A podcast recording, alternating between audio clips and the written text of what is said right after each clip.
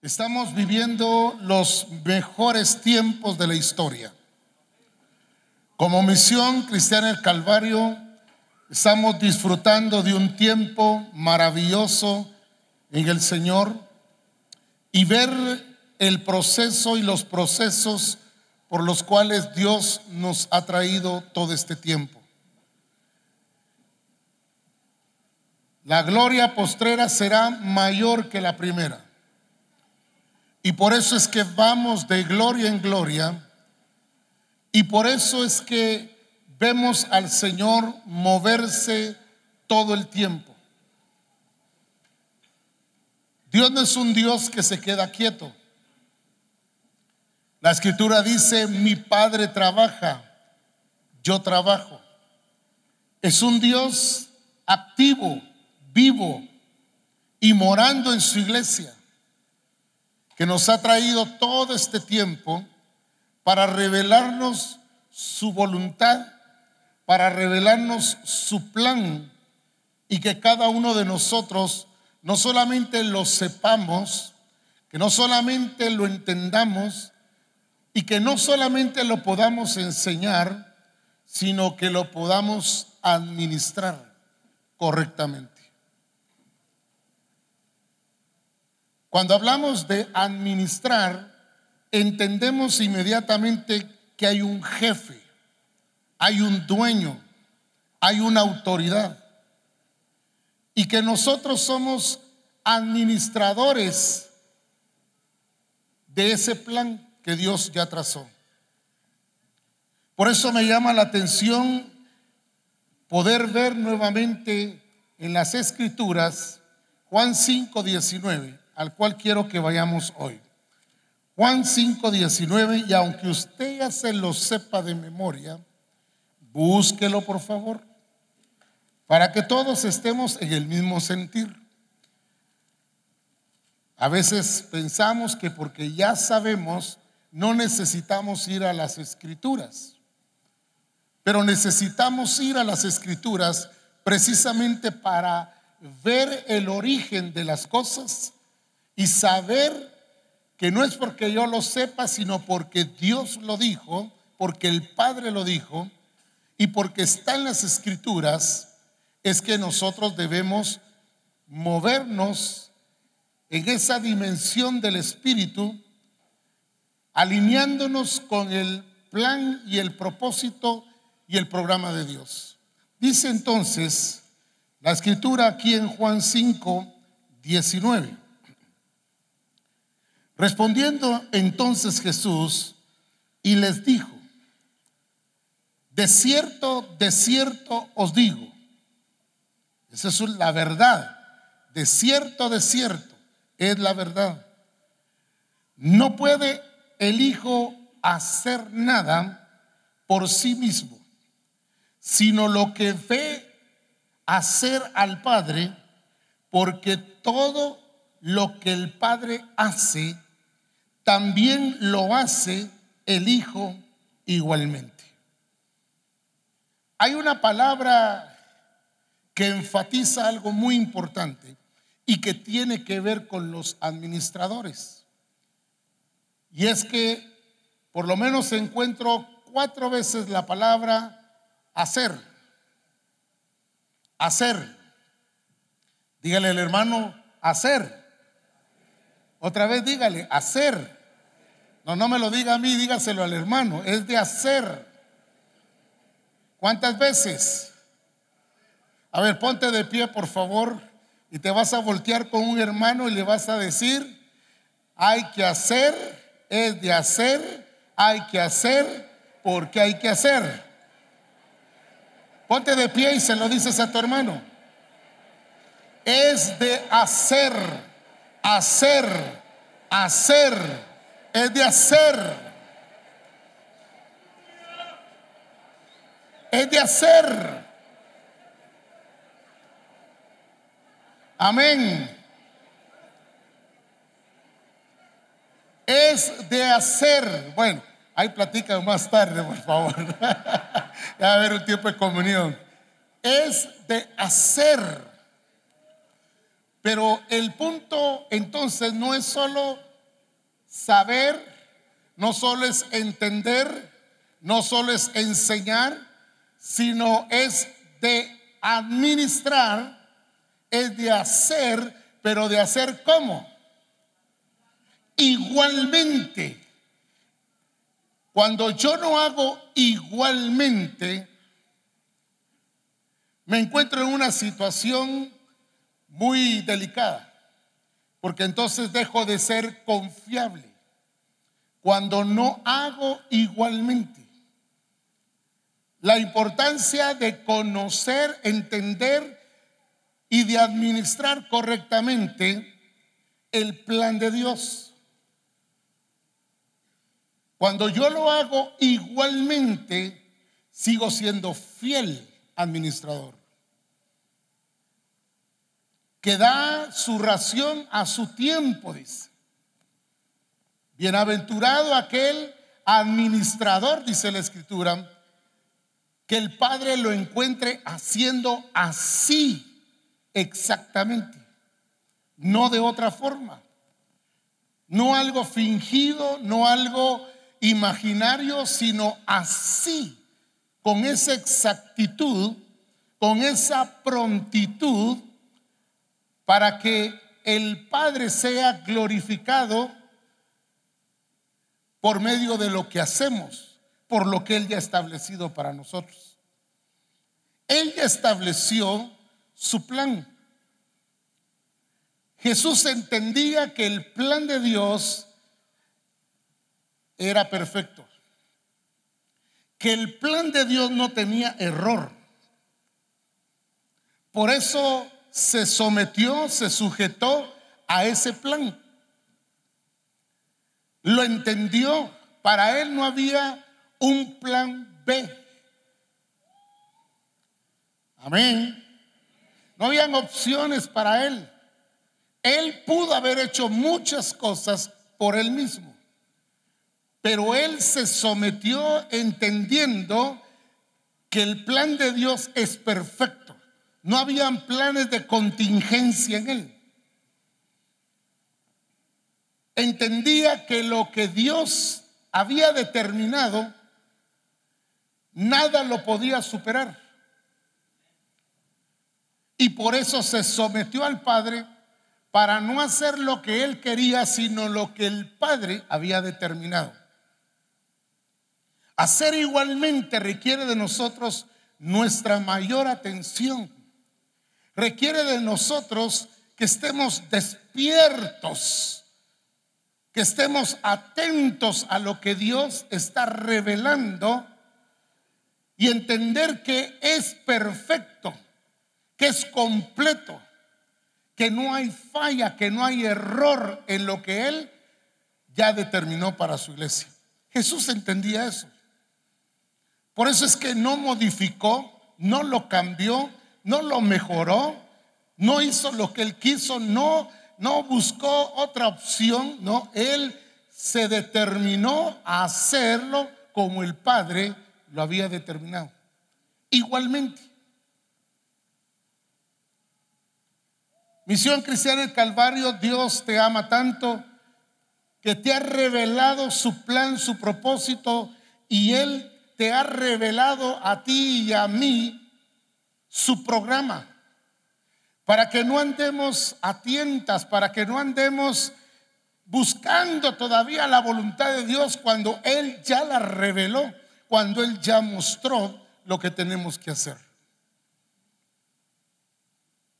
Sí hay que orar, sí hay que ayunar, pero que sea hecha la voluntad del Padre aquí en la tierra. Así como se hace en el cielo, igual en la tierra. Que traigamos esa realidad natural, espiritual, celestial a la tierra. Jesús, por eso dijo, el reino de los cielos se ha acercado. Estaba hablando de su persona, estaba hablando de él. Él no venía a representar el reino nada más. Él era el reino mismo actuando, haciendo como se había determinado.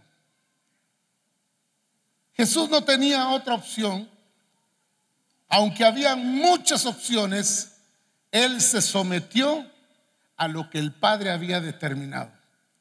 Como administrador fiel, él se mantuvo fiel en el programa de Dios. Y entonces cuando vemos nosotros esa expresión hace, hacer, cuatro veces en el solo versículo, tiene que ver con hacerlo de la misma manera, sin cambios. Somos muy dados a tratar de mejorar lo que Dios dice cuando Dios es supremo. Nadie puede superarlo a Él. Pensamos que Dios en su plan se equivocó en alguna, en alguna parte de su plan o, que se equivocó en escogernos a nosotros, elegirnos a nosotros, cuando Jesús se vio como el instrumento mismo que Dios requería para ese tiempo, el instrumento de Dios. Un instrumento que iba a hacer todo conforme y un instrumento que iba a hacer todo igualmente como el Padre lo había trazado.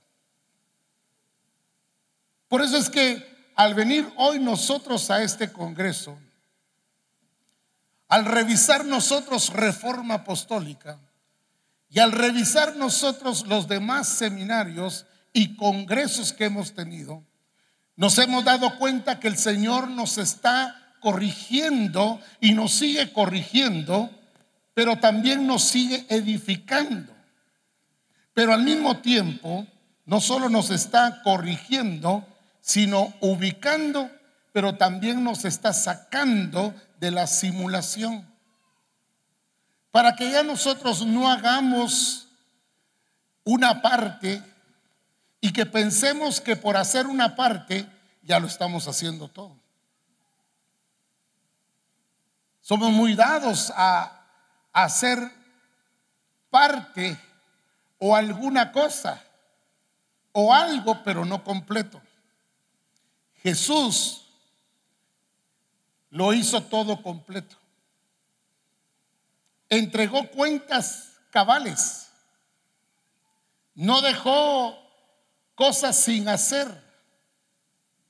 Lo terminó, lo empezó y lo terminó todo. Misión Cristiana del Calvario fue llamada a iniciar el programa, el proyecto de Dios, el plan de Dios, el diseño de Dios pero no para que te quedes en la mitad, sino para que lo concluyas, lo termines. Gracias por los amenes. Es que usted no sabe, profeta, si en el camino nos vamos a quedar. o si en el camino nos vamos a morir, pues. Creo que el Señor nos trajo hasta aquí Decía un canto anteriormente, ¿verdad? No para volver atrás, sino para completar todo lo que el Padre ha determinado para nosotros como misión cristiana del Calvario. Como administradores, tenemos que empezarnos a ver como el modelo por excelencia que es Jesucristo. Tenemos que empezarnos a medir con ese modelo tenemos que empezar a vernos qué talla hemos dado, si hemos alcanzado, si hemos llegado a hacer lo que el Padre dice. Hemos pensado en el tiempo y, en la carta apostólica se nos menciona el tiempo. Y se nos dice que este es el tiempo. ¿El tiempo de qué? El tiempo de la mayor gloria del Señor para Misión Cristiana del Calvario.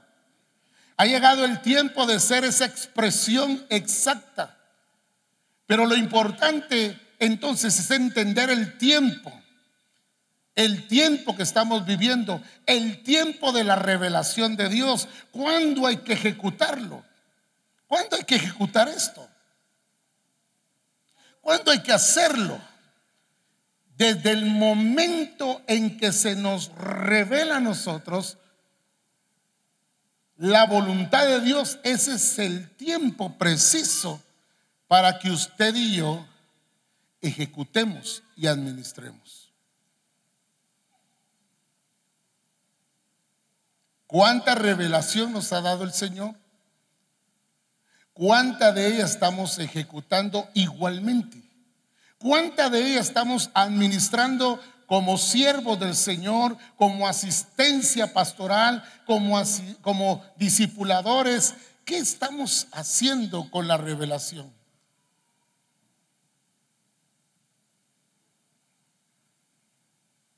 Tenemos tanto conocimiento, pero necesitamos ir a ver la administración. ¿Qué estamos haciendo? Si algo puedo entender entonces, es que Jesús se vio como el instrumento de Dios. Misión Cristiana el Calvario, cada uno de nosotros tenemos que vernos como el instrumento de Dios en este tiempo para la administración y la ejecución de todo lo que el Padre nos ha mandado hacer. Ya llegó el tiempo. Ayer decía el pastor Nelson, este es el tiempo. O sea, estamos prolongando el tiempo y pensamos que todavía falta mucho tiempo y que el Señor tiene que esperarnos para que nosotros lo hagamos como Él dice. No es así. El tiempo es ahora. Gracias por los tres amenes. El tiempo es ahora. Dile a tu hermano, el tiempo es hoy. No es mañana, es hoy. Dios nos da la oportunidad de vivir hoy. ¿Para qué? Para que ejecutemos, para que administremos igualmente como Él lo está haciendo. Jesús se vio entonces como el instrumento de Dios. ¿Cómo te ves tú entonces? ¿Cómo te ves? Ay, Señor, mejor hubieras escogido a otro. Ay, Señor, mejor llama a otro.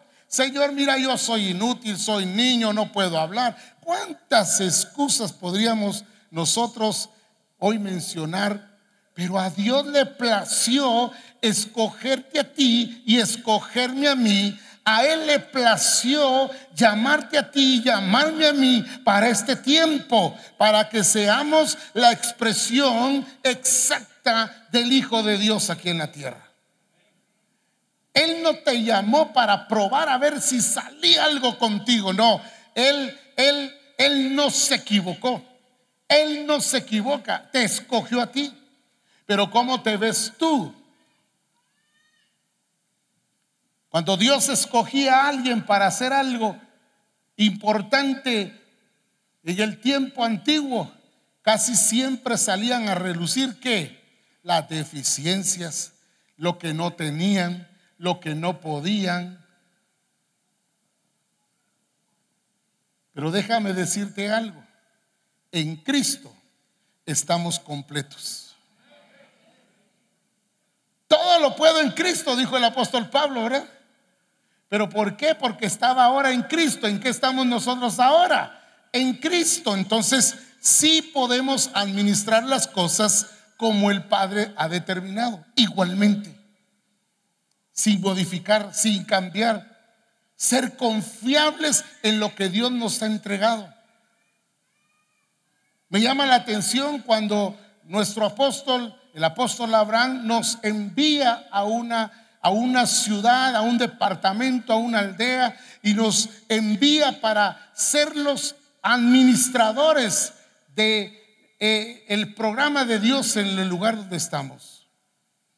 Él nos envía, confía en nosotros como siervos del Señor.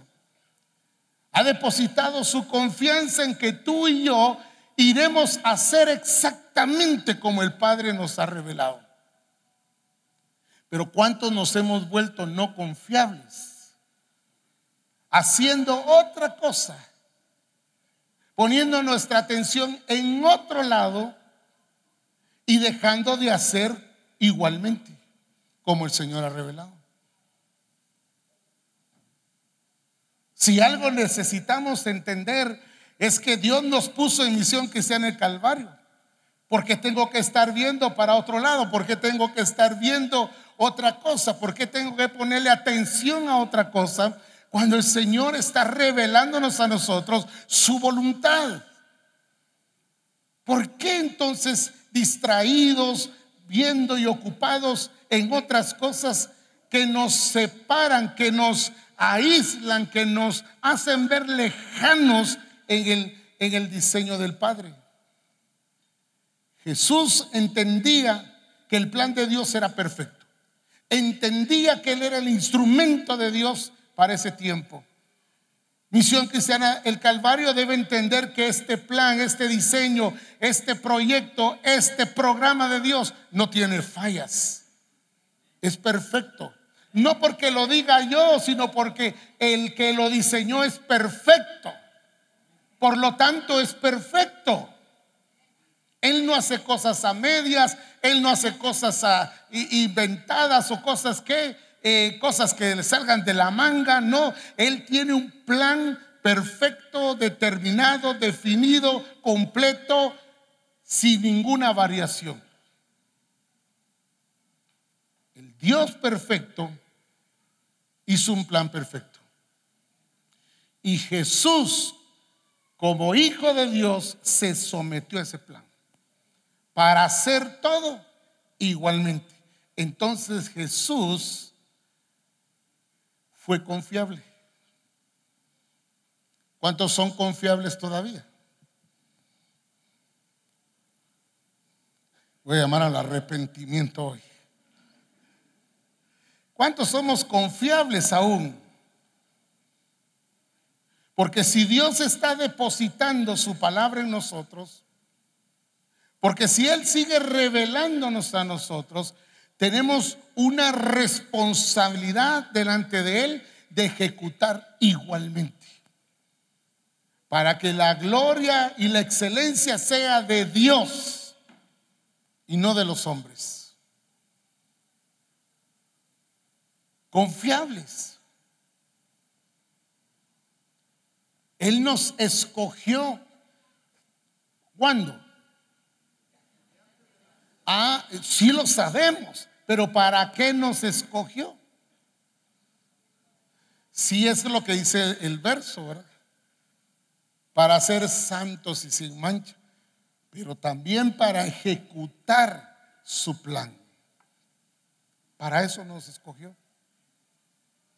Y entonces cuando veo estas características en el Hijo, me doy cuenta que hacer igualmente tiene que ver entonces ahora que no hay variación, no hay cambio, no hay modificaciones, sino que exactamente como el Padre lo ha dicho, así hay que hacerlo. Todavía seguimos nosotros inventando cosas, entreteniendo a la iglesia, entreteniendo a la iglesia en programas humanos Seguimos todavía dejando que la iglesia determine qué hacer y qué no hacer. Cuando nosotros como ministros del Señor fuimos llamados y fuimos puestos en el lugar donde Dios requiere de cada uno de nosotros para que ejecutemos su plan con exactitud. Él no nos llamó a entretener, nos llamó a perfeccionar a la iglesia. Y si yo no me encuentro perfeccionando a la iglesia, ya no soy confiable. En algún momento se sale uno del plan de Dios y empieza a hacer otro diseño, otro plan, y entonces sale otra cosa, pues. No lo que el Padre ha determinado. Cuando vemos todo esto, hermanos, vemos que el plan de Dios, cuando Cristo lo ejecutó, tuvo los resultados que el Padre había planificado. En Juan capítulo 17 encontramos nosotros cómo el Señor da un reporte de cosas ya terminadas, de cosas ya hechas. La obra que me diste que hiciera, ¿qué dice? ¿Qué dice? Juan 17. La he, ¿qué dice? La he terminado. A ver, ¿cuántos desayunaron hoy? Yo creo que desayunaron mucho. La he terminado. He acabado su obra. Y entonces significa que no dejó que nada sin hacer. Lo hizo todo. Pero ¿cómo lo hizo? Igualmente.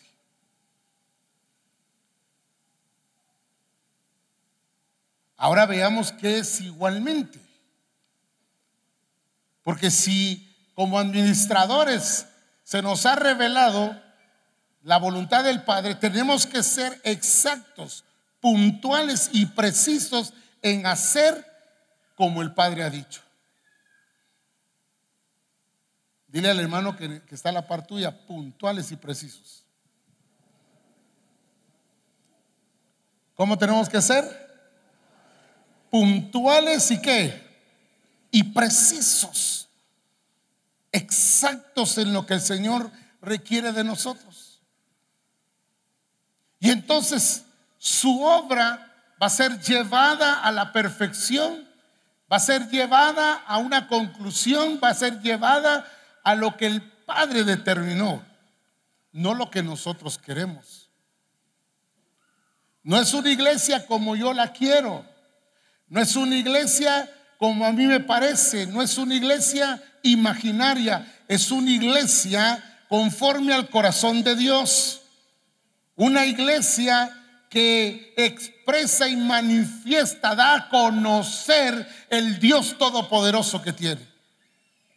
Y entonces cuando vemos igualmente como el Padre hace, tenemos que ir a las escrituras para ver qué es igualmente. Una de las cosas que el Señor nos ha mencionado por mucho tiempo es sobre la evangelización. Una de las cosas que se dejaron de hacer en un tiempo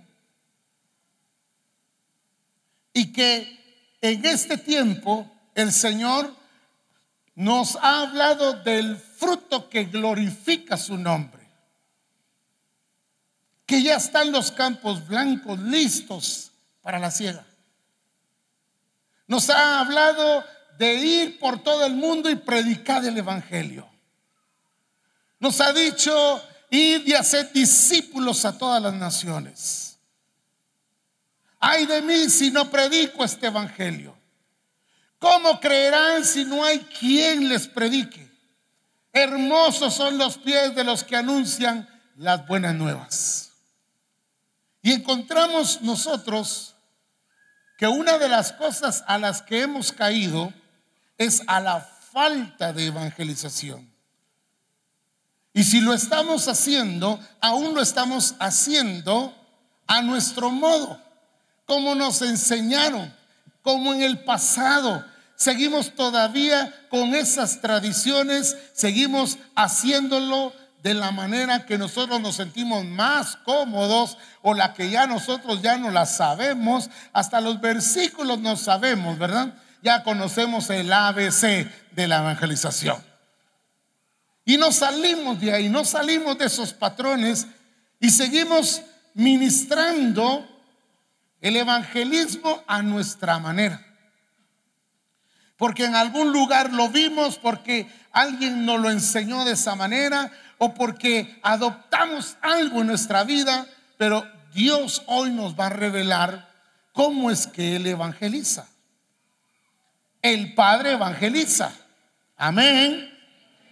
El Hijo evangeliza. Amén. El Espíritu evangeliza. Y si el Hijo evangeliza, usted y yo como hijos tenemos que evangelizar también, pues. Amén. Pero es una de las grandes deficiencias en la iglesia. Nos gusta la adoración, nos gusta el discipulado, pero eso de enviarme usted a mí a predicar, a evangelizar, ay hermano, mire, yo no nací para eso. Déjeme darle la buena noticia.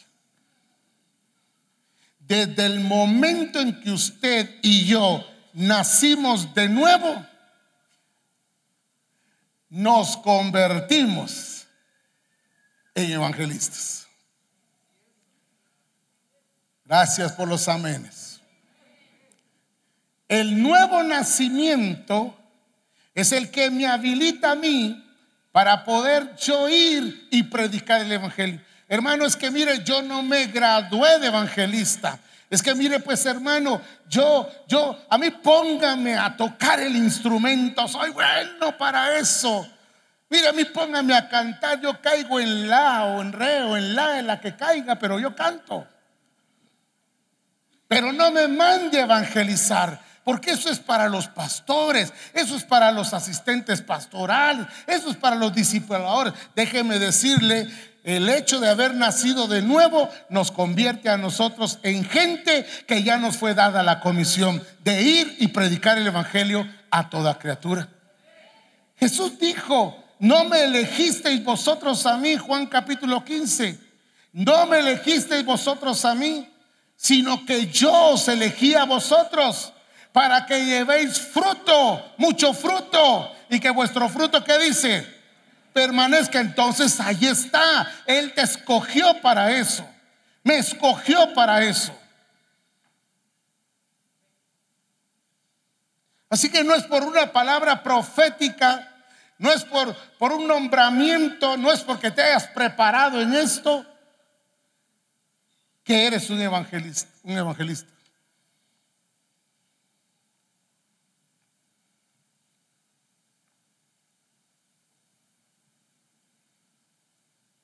O que vayan a evangelizar los hermanos. ¿Te recuerdas cómo empezamos? Nosotros. ¿Te recuerdas la pasión que teníamos? El deleite que teníamos de evangelizar. ¿Te recuerdas de esa pasión que en nuestro corazón ardía por ir y evangelizar y no dejábamos a nadie quieto, arrasábamos con amigos, con familiares, no nos importaba el rechazo de nadie porque entendíamos y sabíamos que estábamos en un tiempo preciso para decir lo que el Padre había revelado. Esa pasión, ese deleite, ese gozo de glorificar al Padre por el fruto que Él ya preparó. Verlo venir. Y si algo puedo entender entonces, es que no es por nombramiento que tú debes ir a evangelizar. No es porque te hayas preparado en un instituto bíblico para ir a predicar. Él te escogió. Él te eligió a ti y a mí para que vayamos y demos fruto. Fruto que glorifica que su nombre. En esto es glorificado mi nombre, dijo Jesús. Amén. En que llevemos mucho fruto. Ahora, el asunto es, ¿le estamos creyendo a Dios? El profeta César nos decía claramente, no son resultados, es fruto para que entendamos claramente qué es lo que glorifica al Padre. No son resultados, es fruto. Entendemos entonces que la comisión ya me fue dada. Y decía el apóstol Ronald ayer, decía, ¿y cuál es la visión del Padre? Y empezamos a decir, ¿qué? Tantas visiones que hay, ¿verdad? En medio nuestro. Que nadie se pierda, sino que todos procedan a qué? Al arrepentimiento. El Señor nos empezó a movilizar en esta área. ¿Por qué? Porque estábamos muy quietos. Pero también nos detuvo por un momento porque no conocíamos ni siquiera los principios de la evangelización. ni mucho menos la visión del Padre, aunque la estuviéramos oyendo. Entendimos entonces que el Padre en algún momento nos detuvo para que no siguiéramos en la tradición, en las costumbres, en lo que aprendimos en el pasado, sino hacerlo igualmente como el Padre lo hace, igualmente como el Hijo lo hace, igualmente como el Espíritu lo hace. Veamos por favor en Génesis capítulo 12. Génesis capítulo 12. Veamos ¿Cómo evangelizó el padre Abraham? Dice la escritura, Génesis capítulo 12, verso 1, dice, pero Jehová había dicho a Abraham, vete de tu tierra y de tu parentela y de la casa de tu padre a la tierra que te mostraré. Mire cómo empieza la evangelización del Padre con Abraham. Viene y le dice, pero Jehová había dicho. Es de decir. ¿Qué es lo que hay que decir? El punto es que decimos muchas cosas. El punto es que tenemos tanta que palabrería y tratamos de que por nuestra palabrería nos crean. Pero el Padre en este caso, Dios hablándole a Abraham, le dice exactamente, vete de tu tierra y de tu parentela a la tierra que yo que dice, te mostraré. Lo estaba evangelizando, le estaba dando a conocer, donde Abraham no tuviera dudas que era Dios hablándole a él. Y encuentro entonces en el versículo número 4, veo a Abraham haciendo como Dios le manda. Dice, y se fue Abraham, diga conmigo, y se fue Abraham como Jehová le dijo. Amén, hermanos. ¿Cómo se fue Abraham? Ah, bueno, entonces la escritura me muestra a mí en Gálatas capítulo 3, por favor, vamos allá. Gálatas capítulo 3 nos muestra el Señor lo que pasó con Abraham. Verso 6. Así Abraham creyó a Dios. ¿Qué le dijo Dios? Vete de tu tierra y de tu parentela le dijo Dios y Abraham le creyó a Dios. Amén, hermanos. Abraham le creyó a Dios. Diga conmigo, Abraham le creyó a Dios. Misión Cristiana del Calvario debe creerle a Dios. Abraham creyó, dice aquí, a Dios. Y le fue contado por justicia. Pero luego dice en el verso 8, y la escritura, previendo que Dios había de justificar por la fe a los gentiles, dio de antemano que dice, la buena nueva a Abraham. ¿Qué hizo entonces el Padre? ¿Qué hizo Dios con Abraham? Le dio la buena nueva. Gloria a Dios. ¿Qué le dijo? Le dio la buena nueva. Lo evangelizó. ¿Y qué hizo Abraham? Le creyó a Dios. Amén. Le creyó a Dios. Pero mire lo que pasa en el en Génesis 12, solo para darme a entender porque ya lo leímos. Y salió pues Abraham como le dijo Dios a la tierra que él le mostraría lo sacó. Abraham salió de su tierra como el padre le había dicho. No solo creyó en Dios, sino le creyó a Dios. Por eso es que en, aquí en Gálatas capítulo 3, verso 9, dice, de modo que los de la fe son bendecidos con el creyente que dice, ah, con el creyente Abraham. No solo le creyó a Dios, sino se mantuvo en ese estado espiritual, creyéndole a Dios.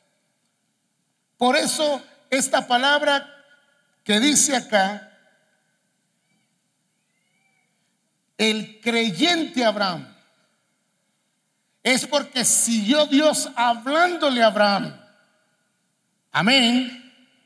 Dios siguió hablándole a Abraham y Abraham siguió creyéndole a Dios. Dios lo saca de su tierra, lo evangeliza y lo lleva a una decisión importante. Y su decisión fue dejar su tierra, dejar su parentela a la tierra que él le mostraría. A eso se le llama traslado también.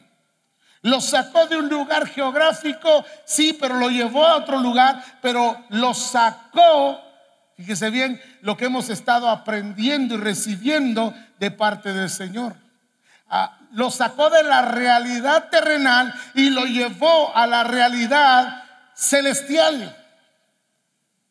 Lo trasladó el creyente Abraham porque se mantuvo ejecutando y haciendo como el Padre le decía. ¿Cuál fue la promesa para Abraham?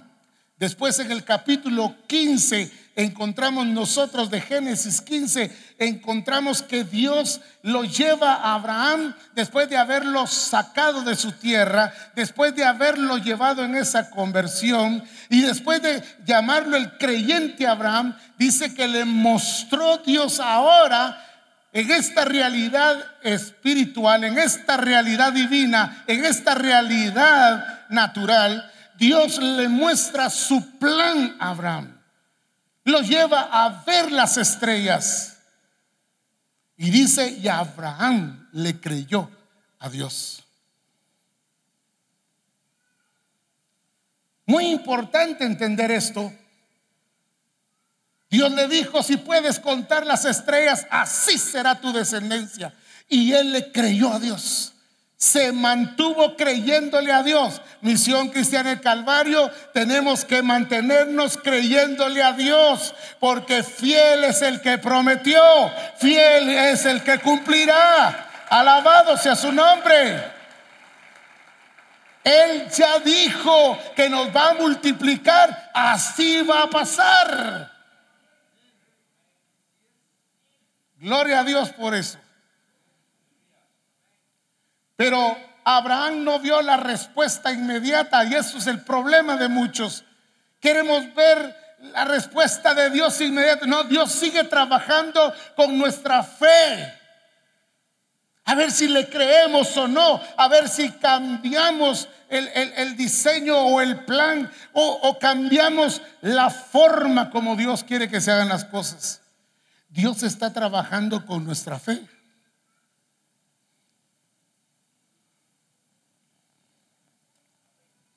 Gloria a Dios por ese amén. Dios está trabajando con nuestra fe. Porque a los 25 años después de haberle dado esa promesa, Dios viene y cumple su promesa. 25 años donde Abraham tuvo que mantenerse creyendo.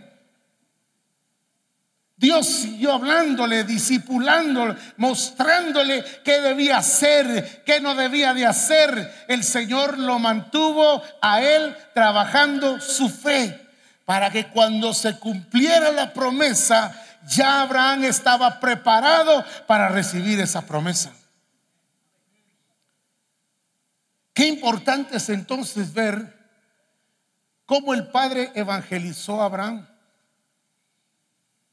cómo lo llevó a tomar una decisión, cómo lo llevó a ese traslado, cómo se mantuvo él creyéndole a Dios, cómo Dios mantuvo un discipulado en la vida de Abraham para que hiciera exactamente como el Señor quería. ¿A los cuántos años se cumplió? ¿Cuántos años tenía Abraham cuando se cumplió la promesa? Cien años. Uy, por Dios santo, hermano. Si a los 75 los saca de Ur de los Caldeos, los saca de ese mundo, lo saca de esa condición, lo lleva a la tierra que él le había prometido, para que en esa tierra se hiciera efectivo todo lo que el Padre había determinado para la vida de Abraham. Ahí lo potencializó, ahí lo multiplicó, ahí lo reprodujo a él. En esa realidad celestial. Ay, hermano, aquí no se puede. Mire, ya barrimos con todo el pueblo y no hay modo. Hay una iglesia que no le ha creído a Dios. Hay una iglesia que está enmudecida. Hay una iglesia que está viendo las circunstancias, que está viendo su pasado, pero no está viendo lo que Dios ha dicho. No estamos viendo los campos blancos, no estamos viendo, no estamos apuntando al blanco, no estamos poniendo la mira en las cosas del cielo. Y estamos limitados y, y, si yo le creo a Dios, algún día de repente va a pasar. Dios está trabajando con la fe de los siervos del Señor. Dios está trabajando con la fe de la iglesia misma para ver esa iglesia siguiendo las directrices, siguiendo, obedeciendo y haciendo lo que Dios ha determinado. Dios sigue probando a su iglesia.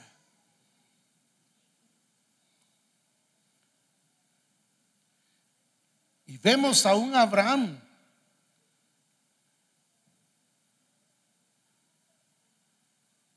creyéndole a Dios.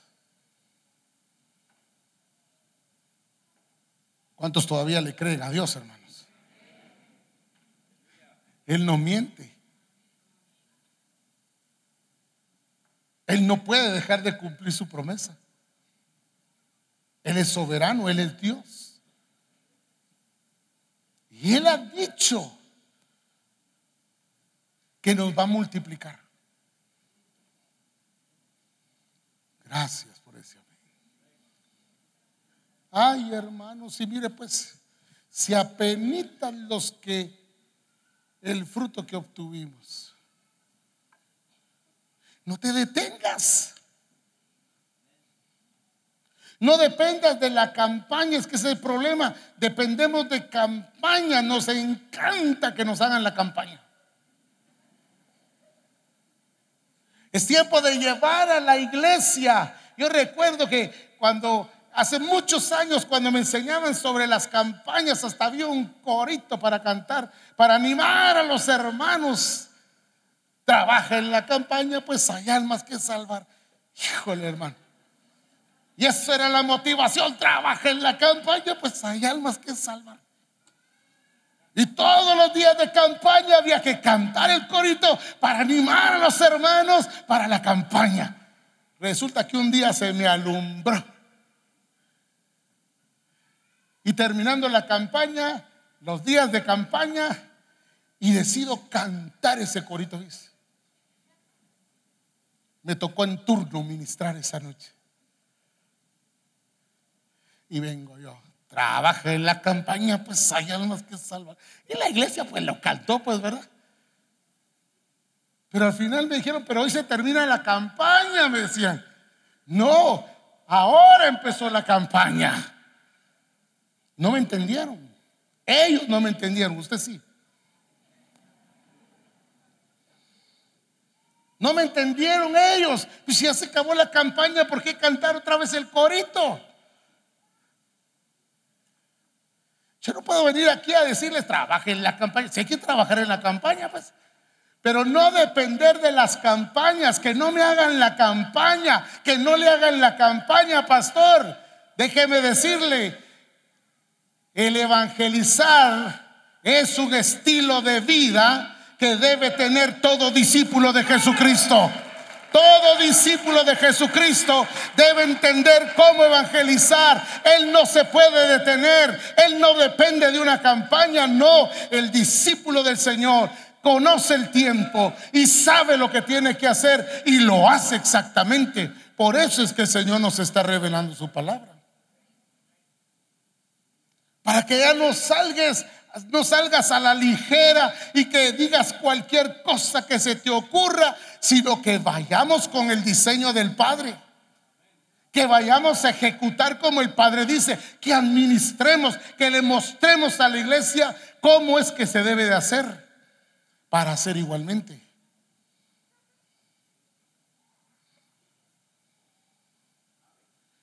Gloria a Dios.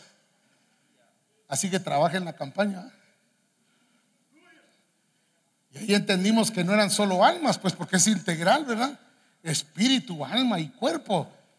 Hay que salvar a los hombres. Pues ese es el diseño del Señor. Ese es el plan de Dios. Y entonces, cuando Jesús dice que no puede hacer nada por sí mismo, sino lo que ve hacer del Padre, entonces voy inmediatamente yo a ver lo que dice Juan capítulo 17. Por favor, vaya conmigo Juan 17. ¿Cuántas veces hemos leído Juan 17? Verdad? El apóstol decía, lo he leído como unas cinco mil veces. Ese es un hipérbole, apóstol. ¿yo? Pero lo ha leído tantas veces. Y yo digo, si todavía seguimos en Juan 5, 19. Mire lo que dice Juan capítulo 17, para entender igualmente cómo evangelizó el Padre. Veamos que Jesús lo hizo igualmente. Dice aquí en Juan 17, he manifestado tu nombre, verso 6, he manifestado tu nombre a los hombres que del mundo me diste. Tuyos eran y me los diste. Y han guardado tu palabra. Verso 7. Ahora han conocido que todas las cosas que me has dado proceden de ti. Verso 8. Porque las palabras que me diste les he dado. Y ellos, ¿qué dice? Las han recibido y han conocido verdaderamente que salí de ti y han creído que tú me enviaste. Veamos aquí entonces. ¿De quién son los hombres? porque es creación del Padre. Sí estaban en el mundo, pero el Padre no los miraba del mundo. El Hijo tampoco los miraba del mundo. ¿Cómo vemos nosotros al incrédulo? ¿Cómo vemos nosotros al hombre sin Dios? Lo vemos como que le pertenece a Satanás, lo vemos como que merece el infierno, lo vemos como alguien que está condenado, lo vemos a alguien que no va a alcanzar nada de parte de Dios, lo vemos allá. Pero ¿cómo los ve Dios? ¿Cómo los ve el Hijo? Los ve como su creación, como hombres necesitados del amor y del perdón de Dios en sus vidas. Todo hombre. Dice claramente entonces, he manifestado tu nombre, les he dado a conocer, lo he mostrado, dice, tu nombre a los hombres que del mundo me diste. ¿De dónde venían ellos? Del mundo. Ah, pero ellos han recibido tu palabra y han creído que tú me enviaste y que procedo de ti. Han creído. Amén. Pero miren lo que me llama la atención de esto. Verso 16. Dice, no son del mundo, como tampoco yo soy de qué? Del mundo. Los sacó del mundo, gloria a Dios, ¿verdad? Los sacó del mundo pero también les sacó qué? El mundo. Lo que hizo Dios con Abraham, Los sacó de Ur de los caldeos, pero les sacó también el mundo. Amén. En muchas de nuestras iglesias hay gente que ha salido del mundo, pero no ha sacado el mundo todavía. Y es necesario sacarles el mundo para que se haga una realidad en ellos lo que Dios ha determinado para sus vidas. Sacarles el mundo.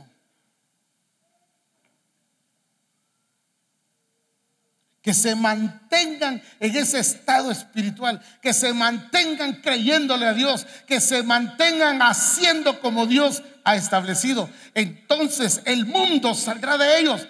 Abraham salió del mundo. Estos hombres salieron del mundo, pero les sacó también el mundo. Ahora han creído. Y me llama la atención el versículo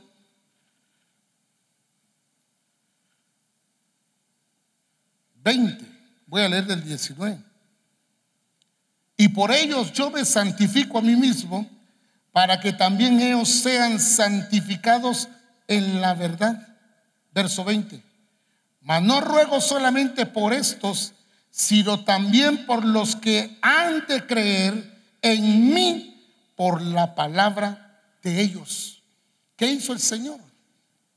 Los sacó del mundo le saca el mundo, lo saca de la realidad terrenal y los lleva a la realidad espiritual. Ahora los potencializa, pero también ¿qué hace el Señor? Los convierte en reproductores.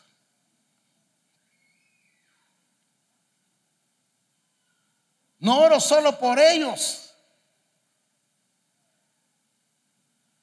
Ellos van a predicar, ellos van a evangelizar. se van a reproducir. Ese es el tipo de, enseñanza, la manera, la forma de evangelizar. No solo llevarlos a que tomen una decisión, sino que se mantengan creyéndole a Dios, efectuando y realizando todo lo que el Padre ha determinado para sus vidas.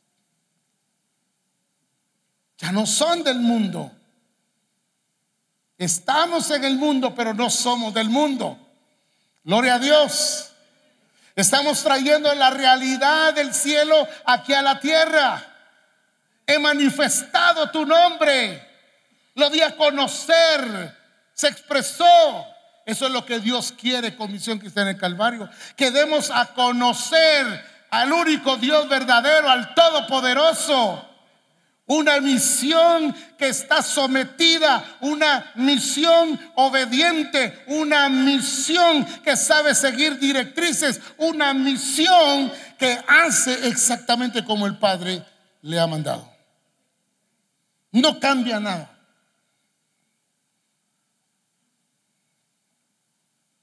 Entonces, ¿cómo ve Dios a los hombres? Como del Padre. ¿Cómo los está viendo la iglesia? ¿Cómo los estoy viendo yo? Que son inmerecedores. Que para ellos no es esto. Déjeme decirle, Dios tiene preparado ya su cosecha. Dios ya está trabajando con los hombres de este mundo. Él está trabajando, gloria a Dios por ello. Ya en tu departamento, municipio, tu aldea, donde Dios te haya colocado en el país donde tú estés, Dios ya preparó ese fruto. Ya está preparado. Él ya lo está ya lo trabajado para que tú y yo vayamos y recojamos la cosecha. Te voy a decir algo, misión que está en el Calvario, y es que familias completas el Señor nos va a entregar. Familias completas. Esa palabra fue dada en reforma apostólica y yo la creo. Yo la creo.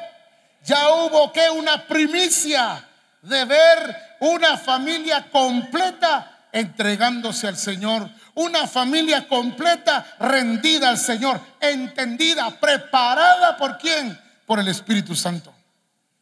Eso va a venir a tu iglesia. Amén. Eso viene. Eso viene. Eso viene. Gloria a Dios. ¿Por qué? Porque se están reproduciendo discípulos que se reproducen, no solamente que se quedan creyendo y se quedan ahí, ¿qué? Sin movimiento, sino que van y ejecutan como el Padre ha dicho.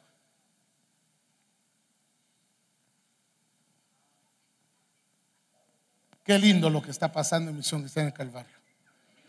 El fruto que Dios nos está dando es un fruto maduro, un fruto que está entendido de lo que el Padre quiere con ellos. Amén.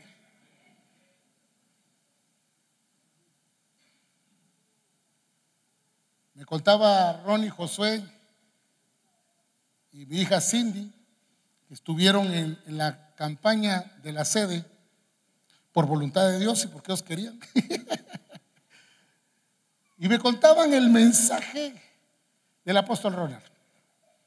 Voy a decir la expresión apóstol, ¿oíste? Tal y como ellos me lo dijeron. Mira, se lo llevó suavecito, dice. se lo llevó suavecito. Y así suavecito venía el fruto.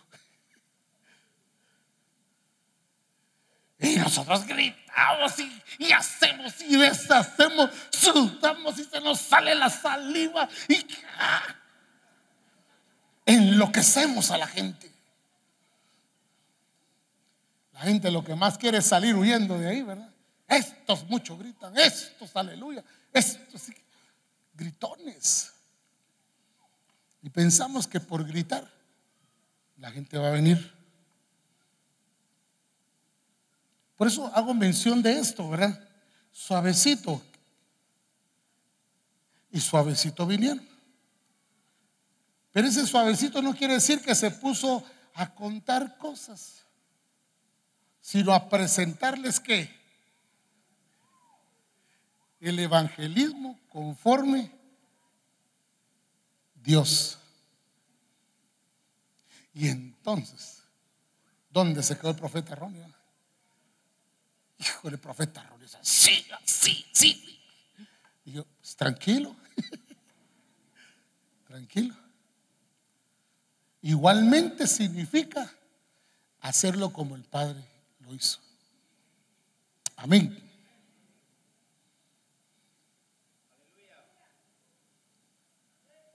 Mire ahí, por favor, en Lucas 19.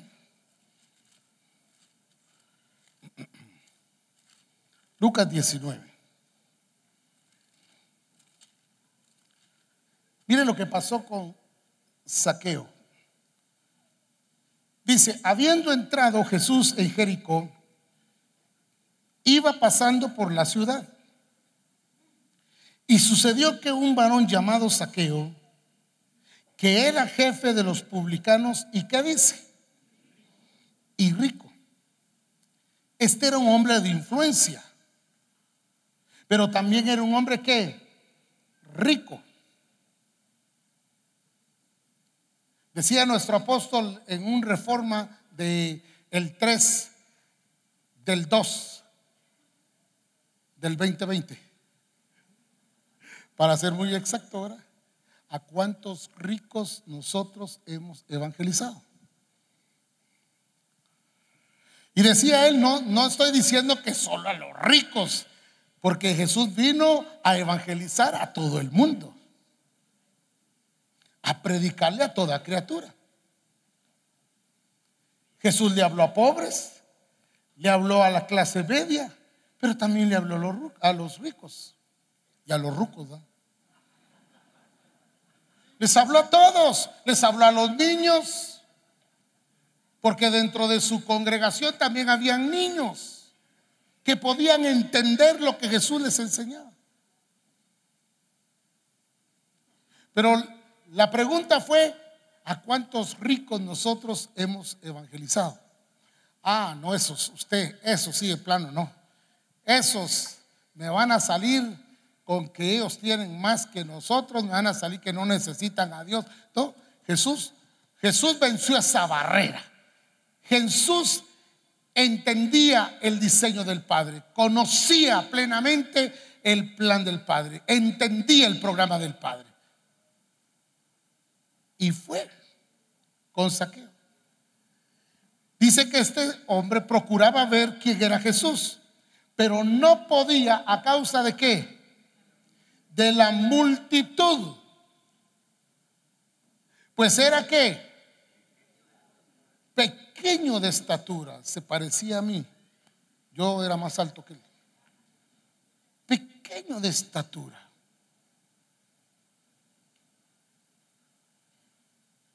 ¿Qué había ahí? Una multitud de qué? De espectadores.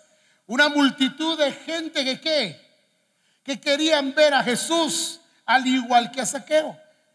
Pero al ver que su estatura no le favorecía, es impulsado por el Espíritu Santo para qué? Para subirse a un árbol. Para poder ver a Jesús cuando pasara. Entonces dice así, procuraba ver quién era Jesús, pero no podía a causa de la multitud, pues era pequeño de estatura. Y corriendo adelante subió a un árbol sicómoro para verle, porque había de pasar por allí. Cuando Jesús llegó a aquel lugar, miró hacia arriba y le vio. Jesús vio a Saqueo. ¿Había qué? ¿Cuánta gente había ahí? Pero ¿a quién se dirigió el Señor? A Saqueo.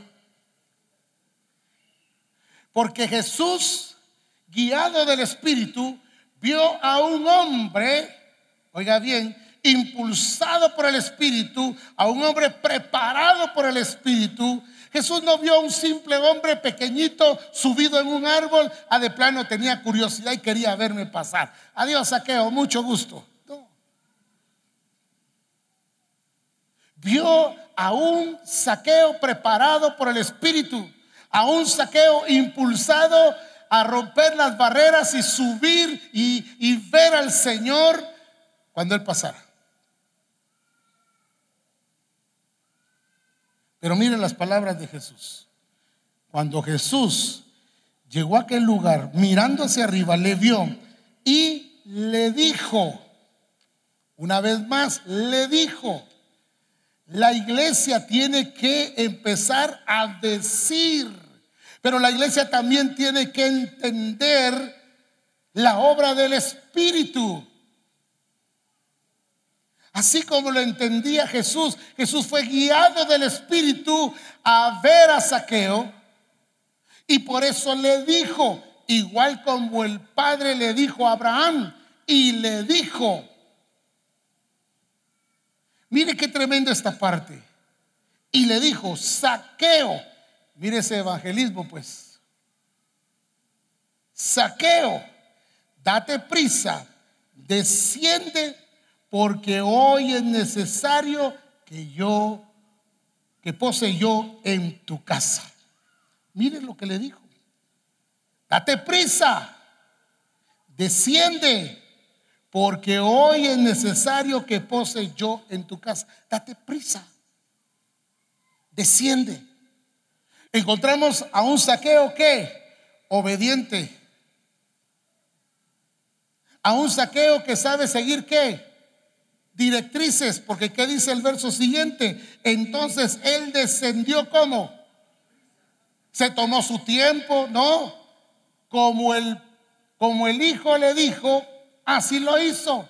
Al igual que Abraham. Vete de tu tierra y de tu parentela a la tierra que yo te diré. Abraham creyó a Dios y salió. De la misma manera, encuentro ahora un saqueo obediente. Desciende del árbol pero desciende en la manera que Jesús le dice. sabe seguir directrices. Ese es el fruto que el Señor está trayendo a Misión Cristiana el Calvario. Gloria a Dios. Pero también lo llevó a reconocer el señorío de Cristo. Dígame en qué momento le habló de esas cosas. En ningún momento. Ya era un saqueo que preparado por el Espíritu. Ahí en tu ciudad ya hay gente preparada por el Espíritu. Sí, hay gente preparada por el Espíritu.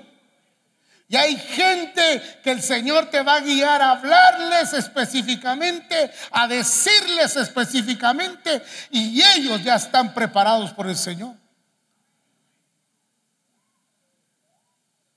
Gloria a Dios. Y entonces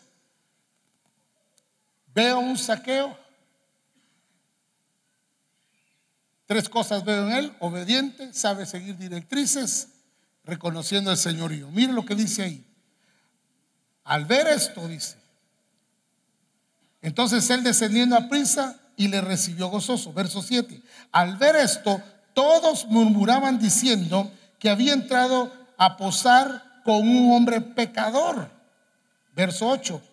Entonces Saqueo, puesto en pie, dijo al Señor, he aquí, Señor, Señor, ya entró como en el señorío, preparado por el Espíritu. Gloria a Dios, entendido, sabía seguir directrices. Señor, a eso me recuerda mucho a Saulo de Tarso, ¿verdad? Señor, ¿quién eres? Señor, ¿qué quieres que yo haga? Ya preparado por el Espíritu.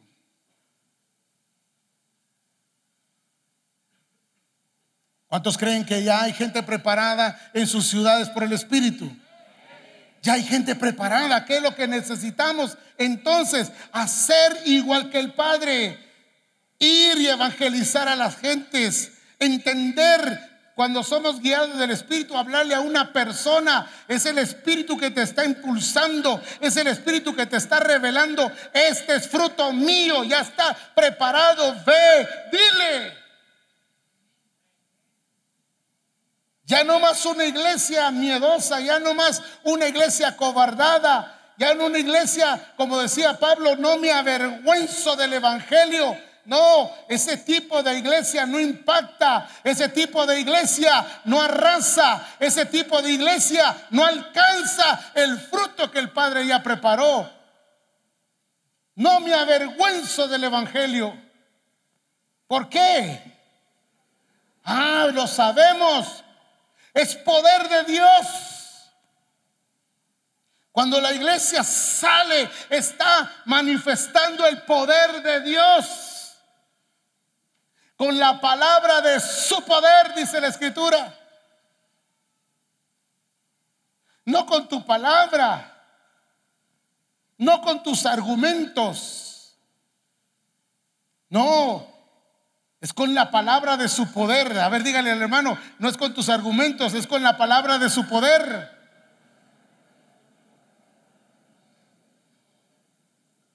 No me avergüenzo del Evangelio porque es poder de Dios. Aleluya. Es poder de Dios. Recibiréis poder cuando haya venido sobre vosotros el Espíritu Santo y me seréis testigos en Jerusalén, en Judea, en Samaria y hasta lo último de la tierra. No somos una iglesia cobardada, miedosa, tímida. Somos una iglesia que tiene la palabra de su poder. Aleluya. Esa palabra es la buena semilla. Así que no te detengas. No te paralices. No te conformes con una campaña. No te conformes con que ya se terminaron. Gracias a Dios se terminaron las campañas. Ah, ese movimiento que nos dio el Señor. Gracias a Dios ya se terminó. No, si lo que viene es mayor. Esta solo fue una, una, ¿qué? una prueba chiquitita de lo que el Señor va a requerir de nosotros en los próximos días. Ese amén me sonó, ojalá no venga todavía. No, es un movimiento muy fuerte el que viene. Ahorita estás cómodo con tu 100, 120. Ahorita estás cómodo. Ahorita estás, eh, ¿qué? Eh, haciéndolo todo muy bonito con tus 100, con tus 120, con tus 150. Pero te van a empezar a venir los 3 mil. Te van a empezar a venir los 5 mil. Te van a empezar a venir los 10 mil. Van a empezar a venir los 20 mil, los 25 mil, los 30 mil, los 80 mil. Te van a empezar a venir. Porque eso es lo que el Padre está haciendo. Viene más trabajo, gloria a Dios. Mi Padre trabaja, yo trabajo.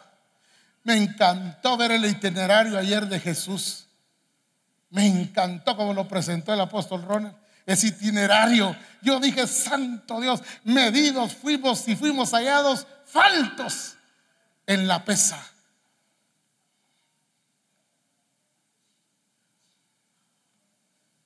Y aunque no diga amén, es amén. Gloria a Dios. Dice que le recibió gozoso. Y dice la escritura que empieza a tener acciones de alguien convertido, porque desde que le dice baja, desciende pronto, date prisa, desciende. Desde ese momento él es trasladado también. Y ahora actúa como un qué? Como un convertido. Y viene el Señor y le dice, viene Saqueo y dice, entonces Saqueo puesto en pie dijo al Señor, he aquí Señor, la mitad de mis bienes doy a los pobres y si en algo he defraudado a alguno, se lo devuelvo cuadruplicado. Jesús le dijo, hoy, hoy, diga conmigo, hoy, hoy, hoy, hoy.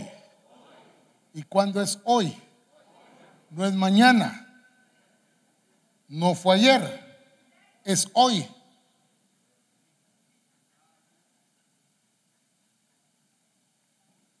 Está como aquel que dijo, mañana se da fiado. Mañana. Llegó el otro día y dice, mañana se da fiado. Es hoy. Hoy ha llegado la salvación a saqueo, así dice. ¿A quién? A esta casa.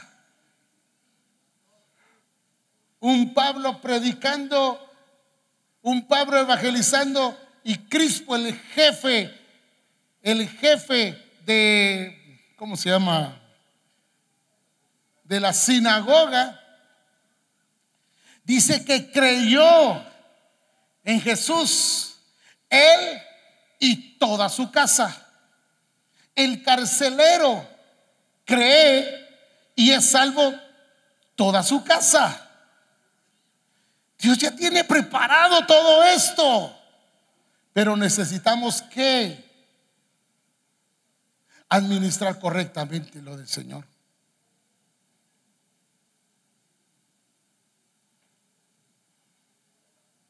Ay, hermano, qué rato nos vienen diciendo que la iglesia va a ser de 10 mil, 20 mil, pero yo no veo, hermano, al contrario, veo menos. ¿No será que se equivocaron de época? ¿No será que será para nuestros nietos? Uy, hermano. Es hoy.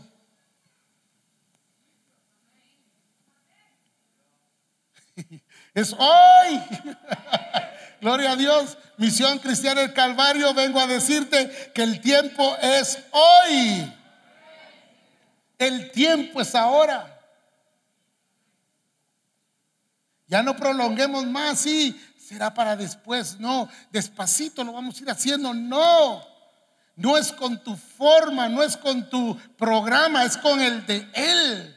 Guiados por el Espíritu, atendiendo y viendo a cada hombre como de Dios y llevándolos a la vida.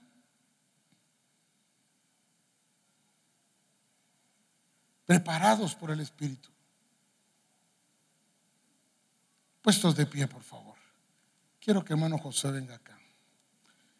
Y busque conmigo Hechos capítulo 10.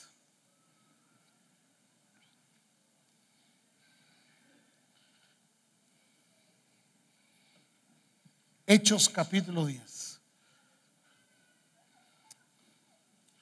Gloria a Dios.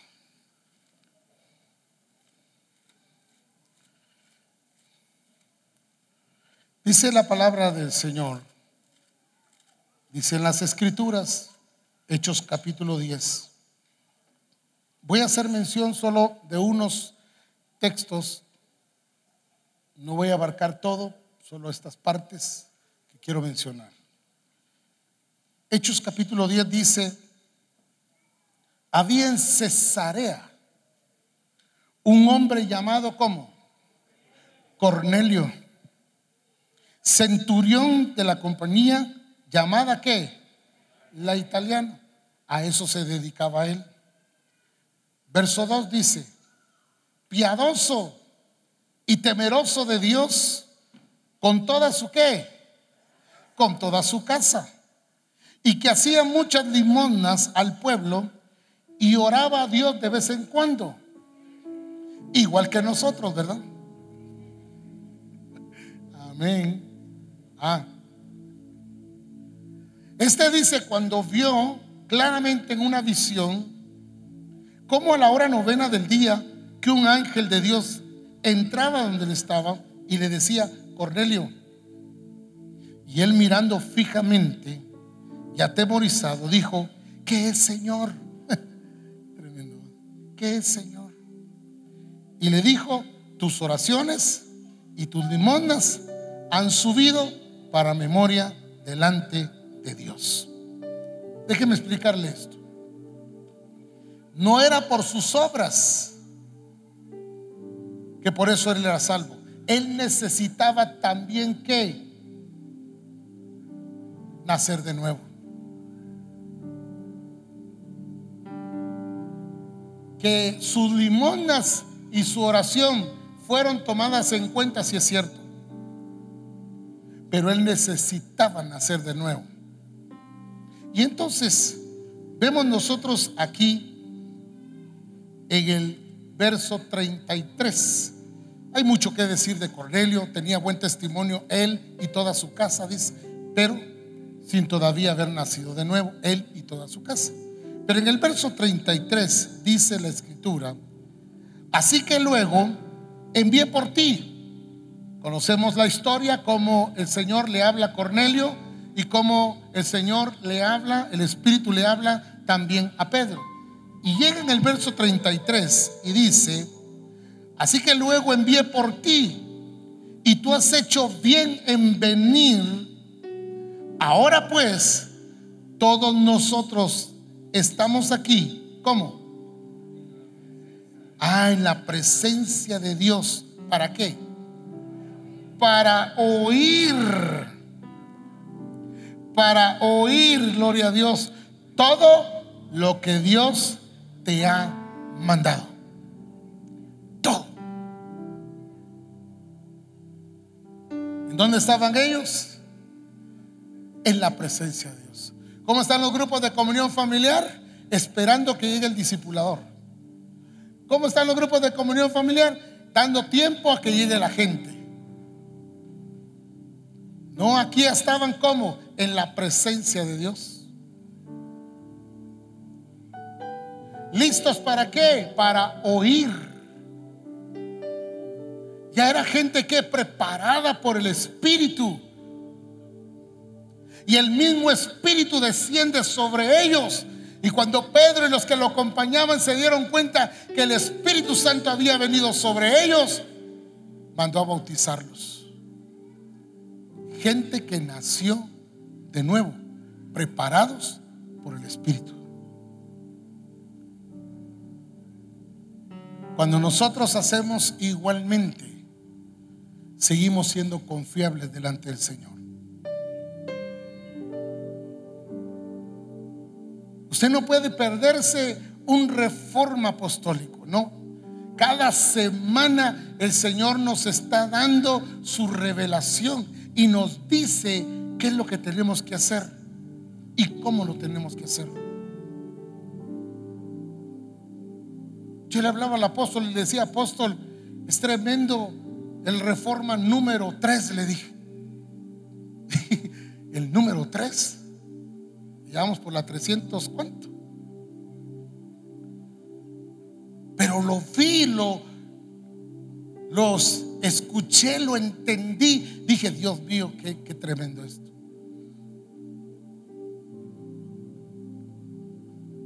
Y vi el anuncio, reforma apostólica. Qué tremendo eso. 19 mil, casi 20 mil personas viendo esto.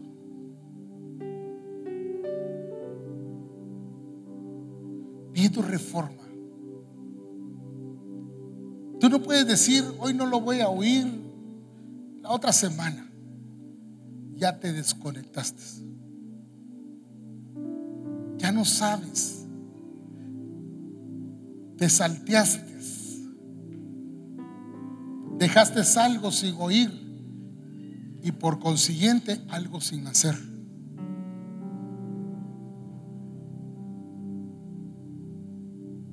Qué importante ha sido reforma apostólica para este tiempo. No digo que en el tiempo pasado no, pero como el Señor vino ubicándonos, corrigiéndonos, limpiándonos, ubicándonos para ser igualmente como el Padre. Amén. No te lo puedes perder. Dile a tu hermano, no te lo puedes perder.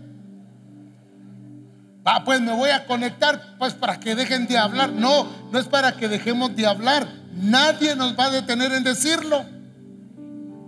Lo siento mucho, pero no podemos callar lo que hemos visto y lo que hemos oído. No podemos. No es solo de encender tu computadora o tu móvil y decir, para que sepan que estoy conectado. Pues no, conectado tiene que ver con estar oyendo lo mismo y haciendo lo mismo y en la misma forma. Lunes a lunes es la convocatoria lunes a lunes. La iglesia debe saber, debe conocer lo que Dios está revelando para nosotros. Estamos comiendo de allí. Nos estamos nutriendo de esto. Nos estamos alimentando como ministros y como iglesia.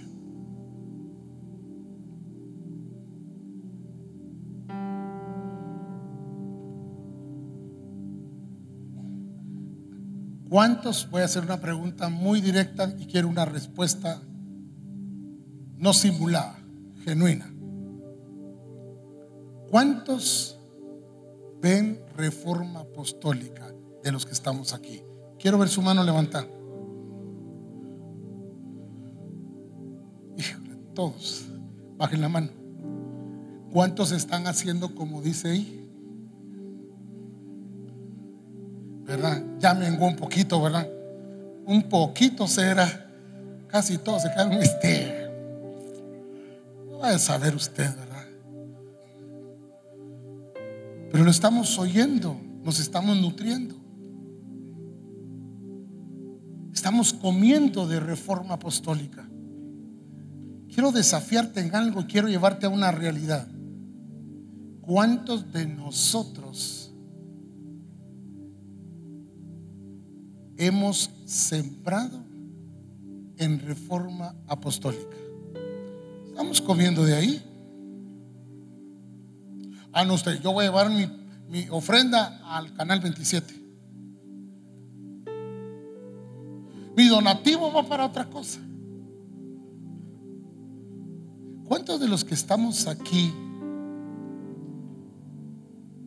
entendemos lo que Pablo dijo? Yo doy lo espiritual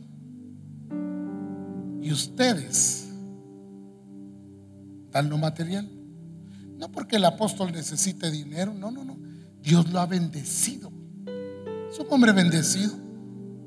Cada vez que estoy cerca de él digo, Señor, que se me pegue. Es un hombre bendecido, tiene una familia bendecida. Pero, ¿cuántos de nosotros en algún momento hemos dicho, esto va para reforma apostólica? Yo he sabido que nuestro apóstol es el que tiene que comprar esto, micrófonos, cámaras, pagar internet. Yo, yo un día le dije, apóstol, no, no, no, no, no. No puede ser así. No debe seguir así. El dinero que Dios le da a usted es para usted. Pero realmente quienes tenemos que ser el soporte de esto que Dios ha entregado a Misión que está en Calvario es usted y soy yo.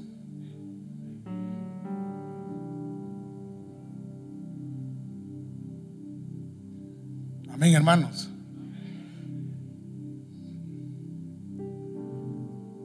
Pero no hemos dado ni lo mínimo. Y tuve que decirle al apóstol, con todo respeto, se lo tuve que decir, no es así. Somos misión cristiana el Calvario, somos una misión fuerte. Amén, hermanos. Somos una misión que ya es fuerte, que ha crecido. Una misión que debe ver reforma apostólica como de la misión, porque es de la misión cristiana el Calvario no es del apóstol, es de Dios.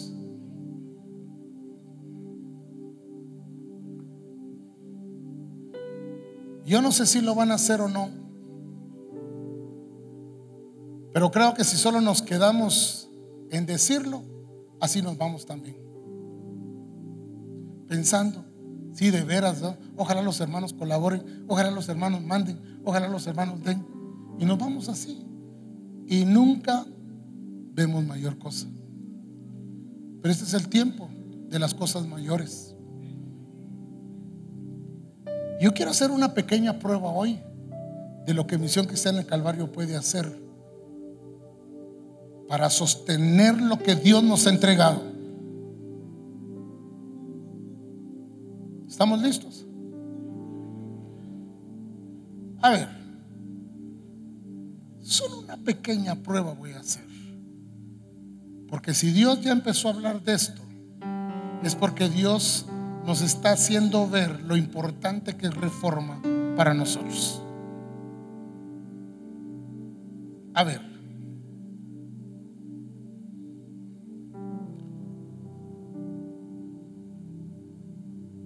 Todos están esperando a ver qué les digo. Pero quiero hacer una pequeña prueba hoy. A ver, ¿cuántos sabemos aquí hoy? Un buen número. Pero yo te voy a pedir hoy que traigas una siembra como una pequeña prueba de lo que Dios va a hacer en nosotros y a nivel de misión. De 100 quetzales. A ver, saca tus 100 quetzales de los que están comiendo en reforma. Si usted está comiendo el pollo campero y quiere ir a pagar a McDonald's, está equivocado. Yo solo quiero hacer una pequeña prueba. A ver, póngalo aquí, por favor. Pónganlo aquí. Aquí está lo mío. A ver, solo es una pequeña prueba de lo que Dios va a hacer en misión que sea en el Calvario. Fíjate, tú me dirás, ahí sí, que sale, porque no me pidieron mil. No, pues con poquito vas a empezar hoy a ver cómo Dios obra. Sí. Ay, es que esto me iba a servir para comprarme mi par de zapatos. Hombre, mira qué tremendo. Dios obrando para que Misión Cristiana el Calvario llegue con mejor fidelidad, con mejor sonido, con mejor imagen, porque estamos dando la buena semilla en Misión Cristiana el Calvario Estamos dando la semilla. Gloria al Señor. Esta semilla Dios la va a multiplicar en tu vida. Dios la va a multiplicar en tu iglesia. Dios la va a multiplicar porque qué cosa es dar nosotros lo mínimo para sostener lo que Dios ha traído para nosotros. Reforma apostólica de misión cristiana en el Calvario, Dios le entregó a nosotros para que fuéramos nutridos, alimentados semana tras semana, revelándonos la voluntad del Padre, revelándonos lo que el Padre quiere para nosotros como misión. Por eso al traerlo, al traerlo aquí, nosotros estamos diciendo, sí, es de Dios, sí es el Señor, Sí, que siga el Señor revelando y que nos dé las mejores cámaras, que nos dé los mejores micrófonos, que nos dé la mejor imagen, que nos dé el mejor internet. Ya es tiempo de que Misión Cristiana del Calvario despierte a esta realidad y que vea que somos parte de este mover de Dios. Alabado sea el nombre del Señor. Sí que gozo. Ay, hermano, esto me iba a servir para comprarme un mi vestido. Ay, déjelo ahí, va a ver. No uno, diez va a tener. un par de zapatos. Ay, Dios va a tener muchos zapatos. ¿Para qué quiere tantos? Ni si en pie somos, ¿verdad? Pero qué lindo poder venir hoy y decir, aquí está, aquí está, aquí está mi recurso para que, para que siga funcionando para que ya nuestro apóstol no tenga el solo la carga, sino la tengamos todos como misión cristiana el Calvario. Que seamos la respuesta de Dios para este tiempo, para lo que Él se ha dispuesto a hacer. Tú y yo somos la respuesta de Dios. Tú y yo somos la respuesta a lo que Dios está diciendo. Es el tiempo, ha llegado el momento de las cosas mayores. Aleluya.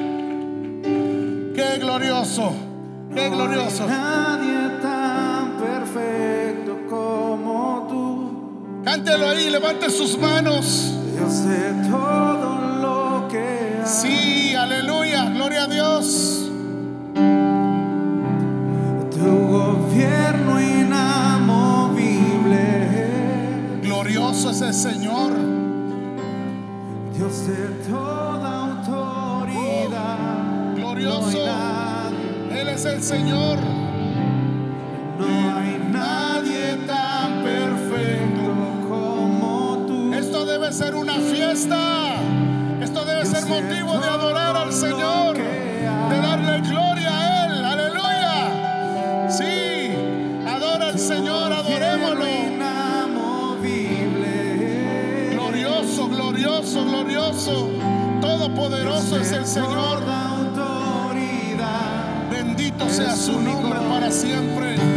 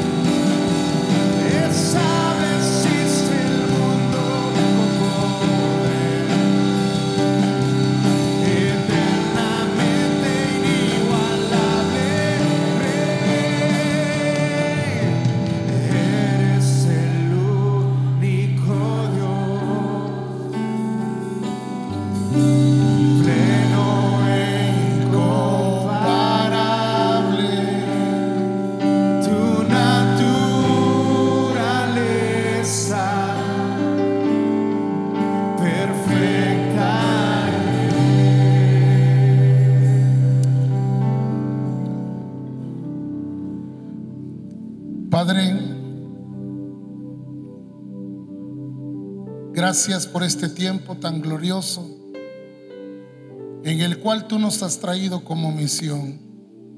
Tus cuidados, tus detalles, tu amor, tu fidelidad, tu justicia, tu santidad. Señor, de lo recibido de tu mano, te damos. Para que Reforma Apostólica siga adelante con el diseño correcto. Para que seamos nutridos. Pero también somos responsables de su continuidad y de su excelencia en presentación. Gracias porque hemos entendido esto. Síguenos revelando, Señor, para que hagamos igualmente. Yo bendigo al dador alegre. Tu palabra dice que tú bendices al dador alegre. Gracias, Señor, porque hoy hemos tomado reforma apostólica como nuestro entregado por ti a misión que sea en el Calvario. Gracias por nutrirnos todos estos años. Y lo que hoy empezamos irá creciendo y creciendo y creciendo hasta que sea perfecto todo, Padre. Te damos gloria y honra en el nombre de Cristo Jesús. Amén. Amén. Fuerte ese aplauso al Señor. A Él sea la gloria. Aleluya.